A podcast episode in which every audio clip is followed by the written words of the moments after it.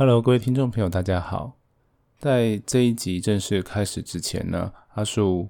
呃有一点要提醒各位听众朋友，就是我们这一集的内容是比较怎么讲硬一点，就是阿树的语调也会比较严肃一些。呃，因为主要就是现在是九月嘛，那大家都知道说，呃，在二十一年前的九月二十一号是。近年来台湾最严重的九二一地震，那么在此之后，九月二十一号就变成我们的国家防灾日。那么今天阿树跟大家谈的防灾，很多就是从九二一之后一些灾后的事情，然后还有重建的过程中我所发生的一些事情所汇整起来的。那很多都是看书啊，或者是一些资讯得到的。那我们会在资讯栏里面提供大家相关资讯的连接。好，那么接下来我们就来听听今天我们有点不轻松的轻松学正事吧。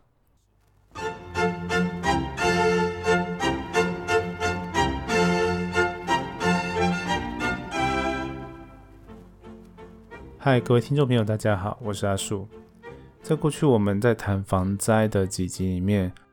多半都会提到的都是面对地震当下所发生的事情，然后去做准备，譬如趴下掩护跟稳住，或者是我们把柜子固定好啊，然后了解地震的潜势这一些。但是即使我们做了再多的准备，也还是难免会有可能遇到地震的灾害，这是无法避免的，因为我们永远都不知道地震什么时候来。所以，我们今天要来谈的，就是说，假如我们真的遇到了地震的灾害，该怎么样面对灾后的情况？所以，我们今天要从心理的层面跟现实的层面来讨论这个议题。但是啊，阿叔并不是呃心理的专业，因为防灾的关系，所以有查一些资讯。啊，今天也借着机会跟大家分享。那么，如果阿叔有讲的不是那么的正确，毕竟心理不是专业，那也欢迎呃听众朋友给我一些指教哦。那我在之后节目也会把我就是说错的地方去改正。好，那主要呢，第一个就是说，因为在前几年阿树在采访地震防灾的议题的时候，就遇碰触到说，原来地震它跟所谓的 PTSD 就是创伤后症候群，也是有一些关系的。那所谓的 PTSD 就是创伤后压力症候群，这个是精神疾病，是大概在八零年代哦被定义出来的。那它是一种，就是你必须是针对经过了重大的创伤，就影响到你的心理，好，那之后才会产生的一个反应。就是你原来人是好好的，那你是经过一些外在的因素哦，触发你这件事情，然后你也因为这件事情而对于呃某些特定的状况会有比较大的压力。那时候我们讲所谓的在临床上要诊断出来的话，那 PTSD 的呃有一些准则。那第一个准则就是它必须要有铺露在呃客观的创伤中，就是。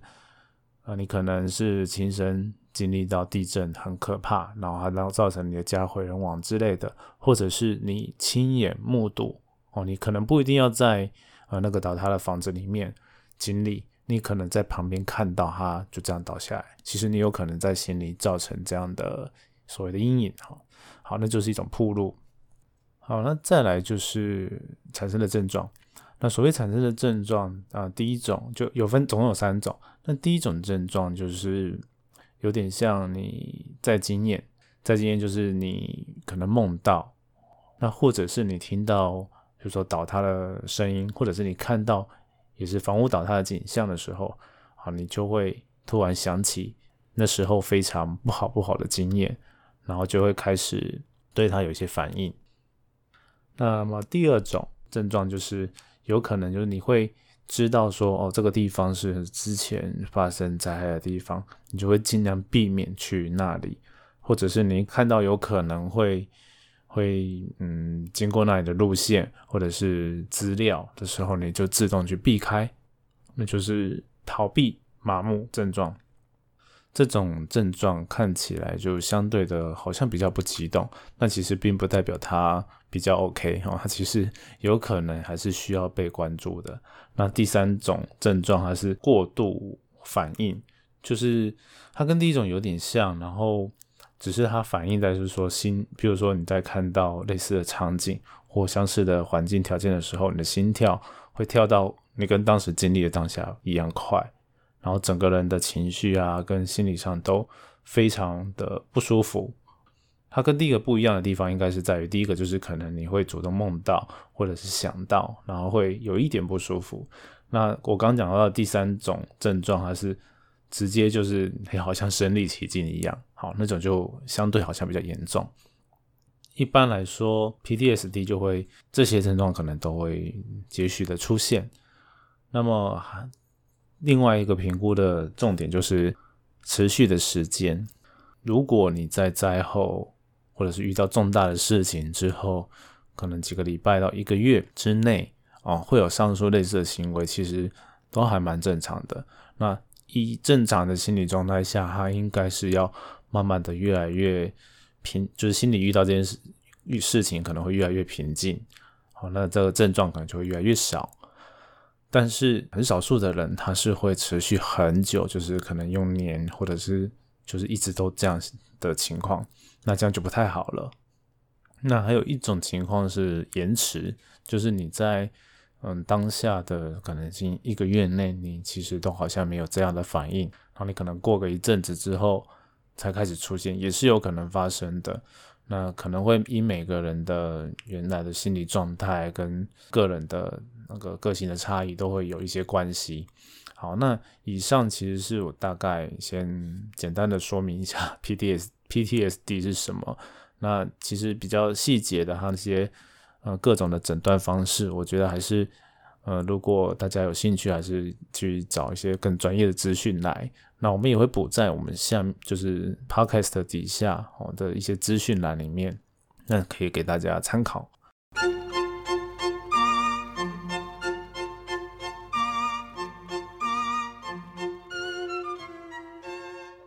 那回到正题哦，就是我们今天就是认识到这个现象是一件很重要的事，就是我们可能在灾后的时候会觉得啊自己 OK 啊，或者是或者是我们会要跟人家说啊，你就遇到了要想开一点，OK，你跟跟人家这样说，但是他不一定能够走出这个阴影，所以在心理的照护上，哦我觉得这件事情。大家有必要稍微先认识，因为在心理方面的一些问题哦，最怕的就是我们没有所谓的病视感，就是你可能会觉得自己好像没有这样的问题，但实际上你已经被相相关的心理反应给困住自己了。那么幸存者他就可能会拒绝哦，你被人家要去协助他说啊，我才不会这样子嘞，我的心理很强壮他，最怕的是类似这种情形。那自己没有发现，但是反而被这样的情类似的情绪去影响了自己的心理。好，那是这是创伤的症后症候群。这个是因为通常地震是一个比较突然的灾变的情况，所以才会特别会去讨论这一个点。那除了这一个部分以外，其实还有很多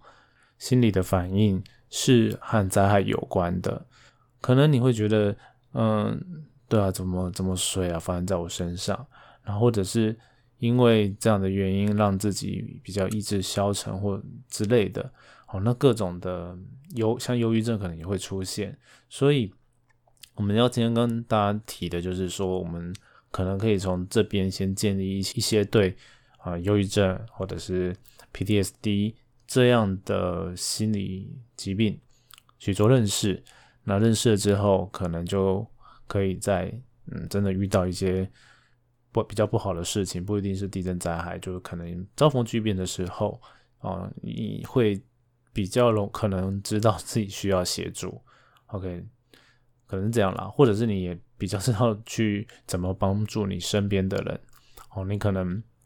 可以帮助他们去寻求真正。呃，在那心理卫生的单位哦，比如说心理师或者一些社工来去帮忙协助。哦，这是心灵的部分，我觉得非常重要的。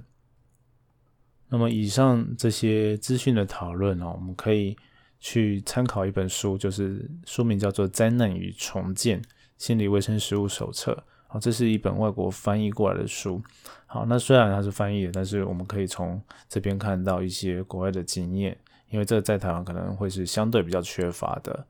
那也好在我从一些资讯上面有看到说，台湾虽然是在九二一之后。才开始有学者有有相关的团队开始注意到说，呃，地震的灾害哦，这种大型的灾难，它对于心理可能会造成这样相关的影响。但实际上，就目前看到的调查资料可以发现到说，我们台湾在这样的反应跟国外一些呃大型灾难比起来，好像是比较少的。但是因为我们血样很少，就是到。九一之后才才出现有这样的研究，所以还是不确定。但是呃，一些研究者是推论说，哦，可能是我们的一些呃呃亚洲人的生活习惯和习性的关系。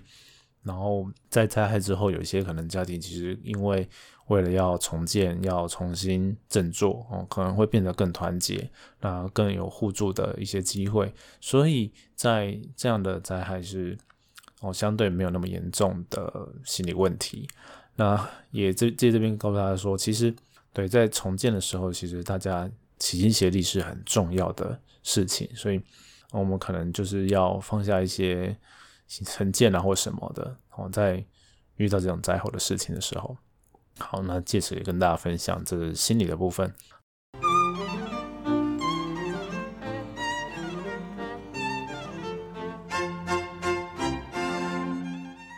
接下来我们可以谈一下呃食物的部分哦，是是不是吃的食物？是那个呃，实际上就是我们比如说重建的硬体设备啊，或者是一些迁村的问题啊，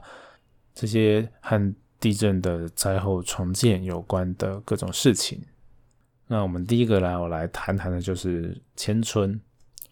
那迁村听起来好像很简单，就是我们把原来可能几乎都要毁掉的村落。哦，这些的人迁到一个已经重新再盖好，然后生活机能好，然后可能再次发生这样的灾害的机会比较低的地方，哎，好像很安全啊，好像这样做到这样就可以解决，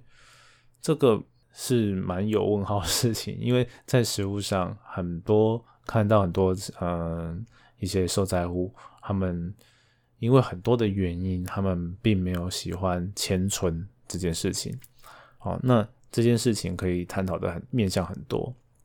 第一个就是他们对于原来居住地的感情或者是一些连结，如果在新的社区没有办法得到的话，其实他们是会排斥的。他们可能会想说：“啊，我就原地重建啊，反正下一次灾害不会那么快就来啦。”或者是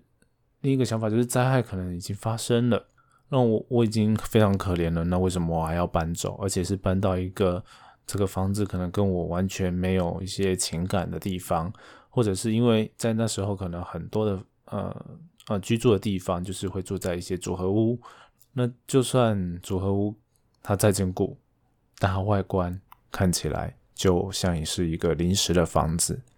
哦，它没有跟这个土地有任何连接，那。这些居民其实也很害怕。举个例子，就是怕自己的小孩子，然后认识我的家就是长这个样子，我的地地方就是长的像组合屋这样。那那跟过去其实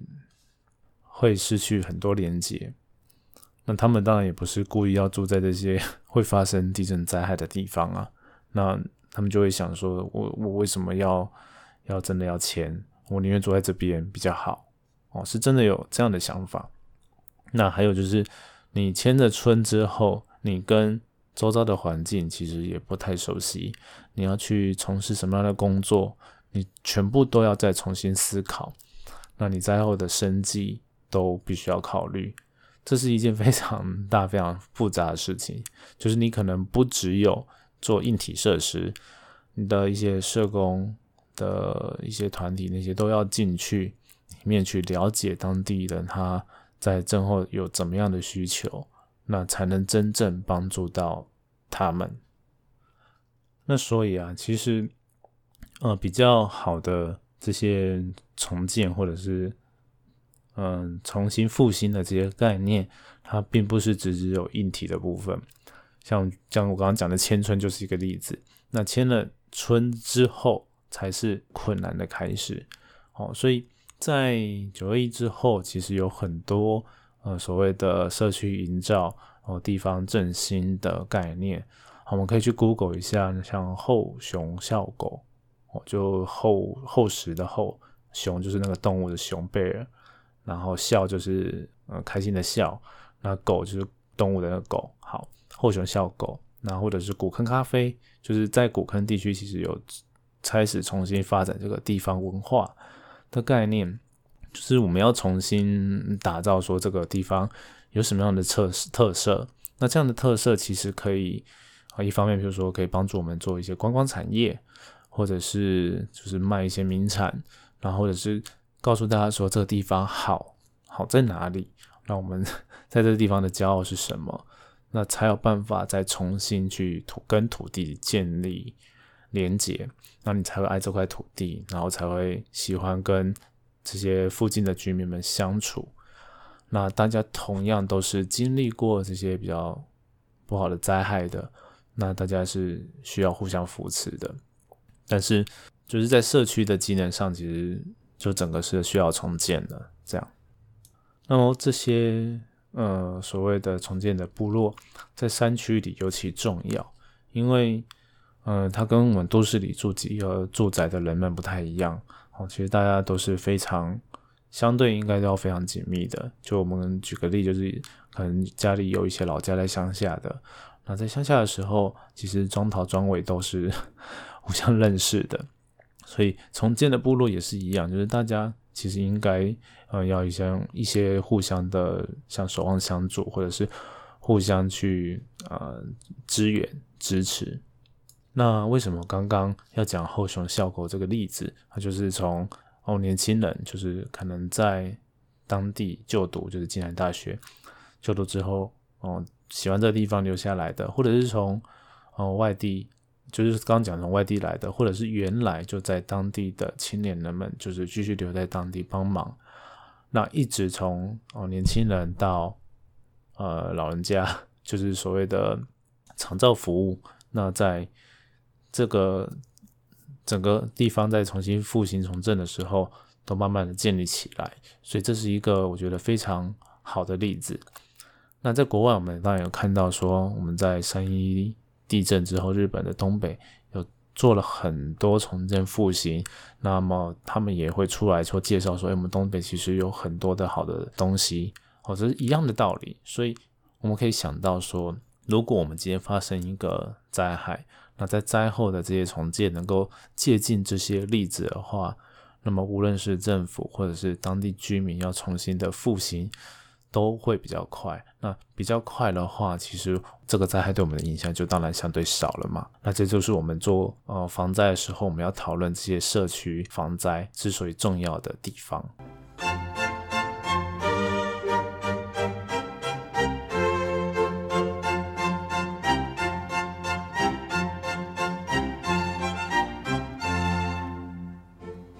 那再来也跟大家分享另外一个例子。哦，就是地质公园和地质小学哦，在草岭的地方其实有重建了一个地质公园，就让大家理解到说当地的一些地质，那然后当地的一些特色的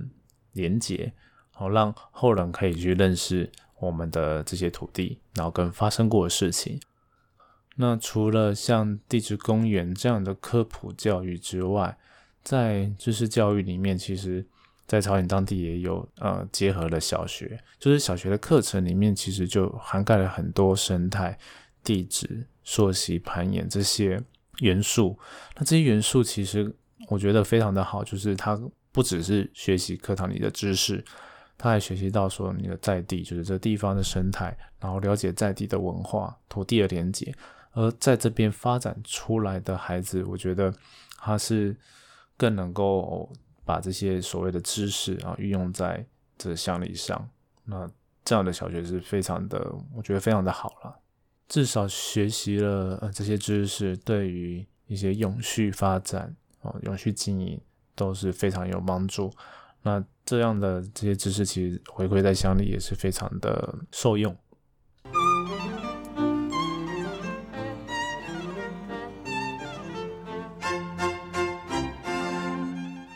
那最后我们来谈的就是重建。那所谓重建，就是会跟金钱有关，因为当然我们遇到的灾害总是需要花非常非常多的那个金钱。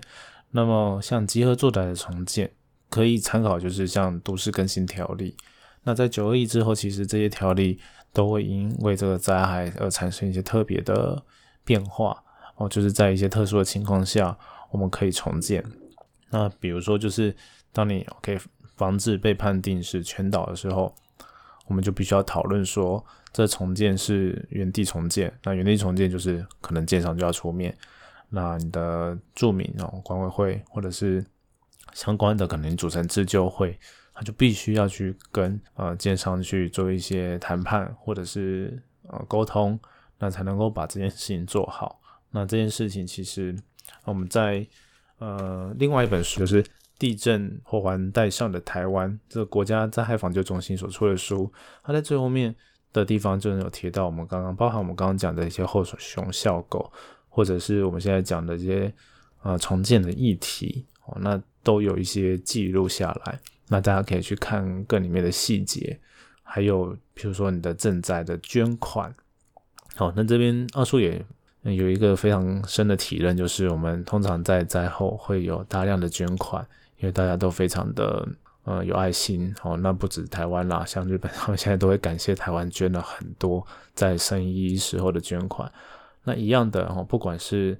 呃在九二一地震，或者是发现尘暴，或者是台那个高雄气爆等等的一些灾害，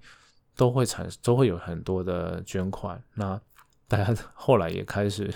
呃就是公民。意识兴起，就是会关心到这些捐款后来的流向 哦，是不是跑到市政府里面做其他用途了，还是就是大家会想要知道说他到底跑去哪里用？所以，嗯，我的想法是觉得像这样的捐款哦的大观念，就是我们不能只看啊短期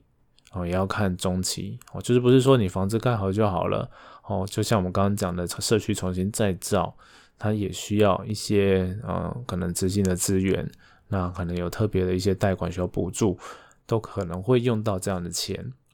那或者更更长期的，就是像我们一开始就讲到的一些呃心理的卫生医疗，或者是社工要如何去介入，那介入多久？那其实重建期我们可以想想象是非常长的，它不是只有哦灾后的三年五年。哦，像是大型地震的话，它可能会有十年或以上的这种整个重建。那重建当然是不就是包含你的生活哦，包含你的心理，这些都需要照顾到。所以，嗯，我可以去思考一下，哦，说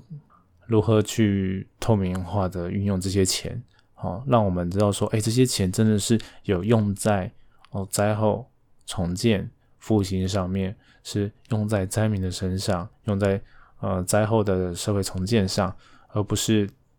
哦被浪费掉了哦。这应该是大家在所谓的捐款上面，应该是会最在意的事情。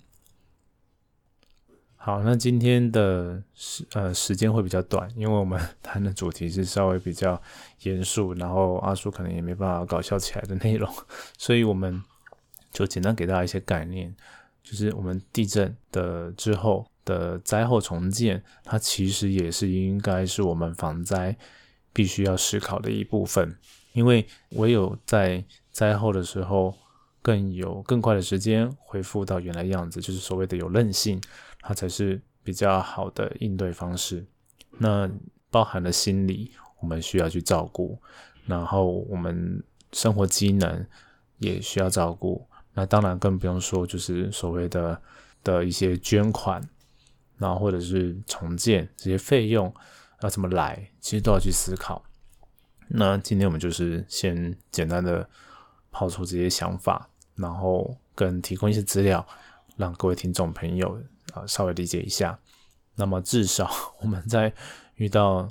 真的不幸遇到一些变故的时候，不一定是灾害啦，遇到变故的时候，我们在心理上有一些病耻感，然后我们在规划上也会比较有一些条理。这样，那希望你还 今天喜欢我们今天稍微提出不一样的观点关于防灾。那对于呃所谓的地震知识，你还有想要跟他更多的了解的话，也欢迎私信到我们的脸书专业正式你想知道的正式，或者是在我们的呃 podcast 底下的留言，顺便也给我们几颗星，然后跟留言告诉我们说你想听到什么，我们都会尽力的提供相关的内容。好，以上的节目到这天，那就这样喽，拜拜。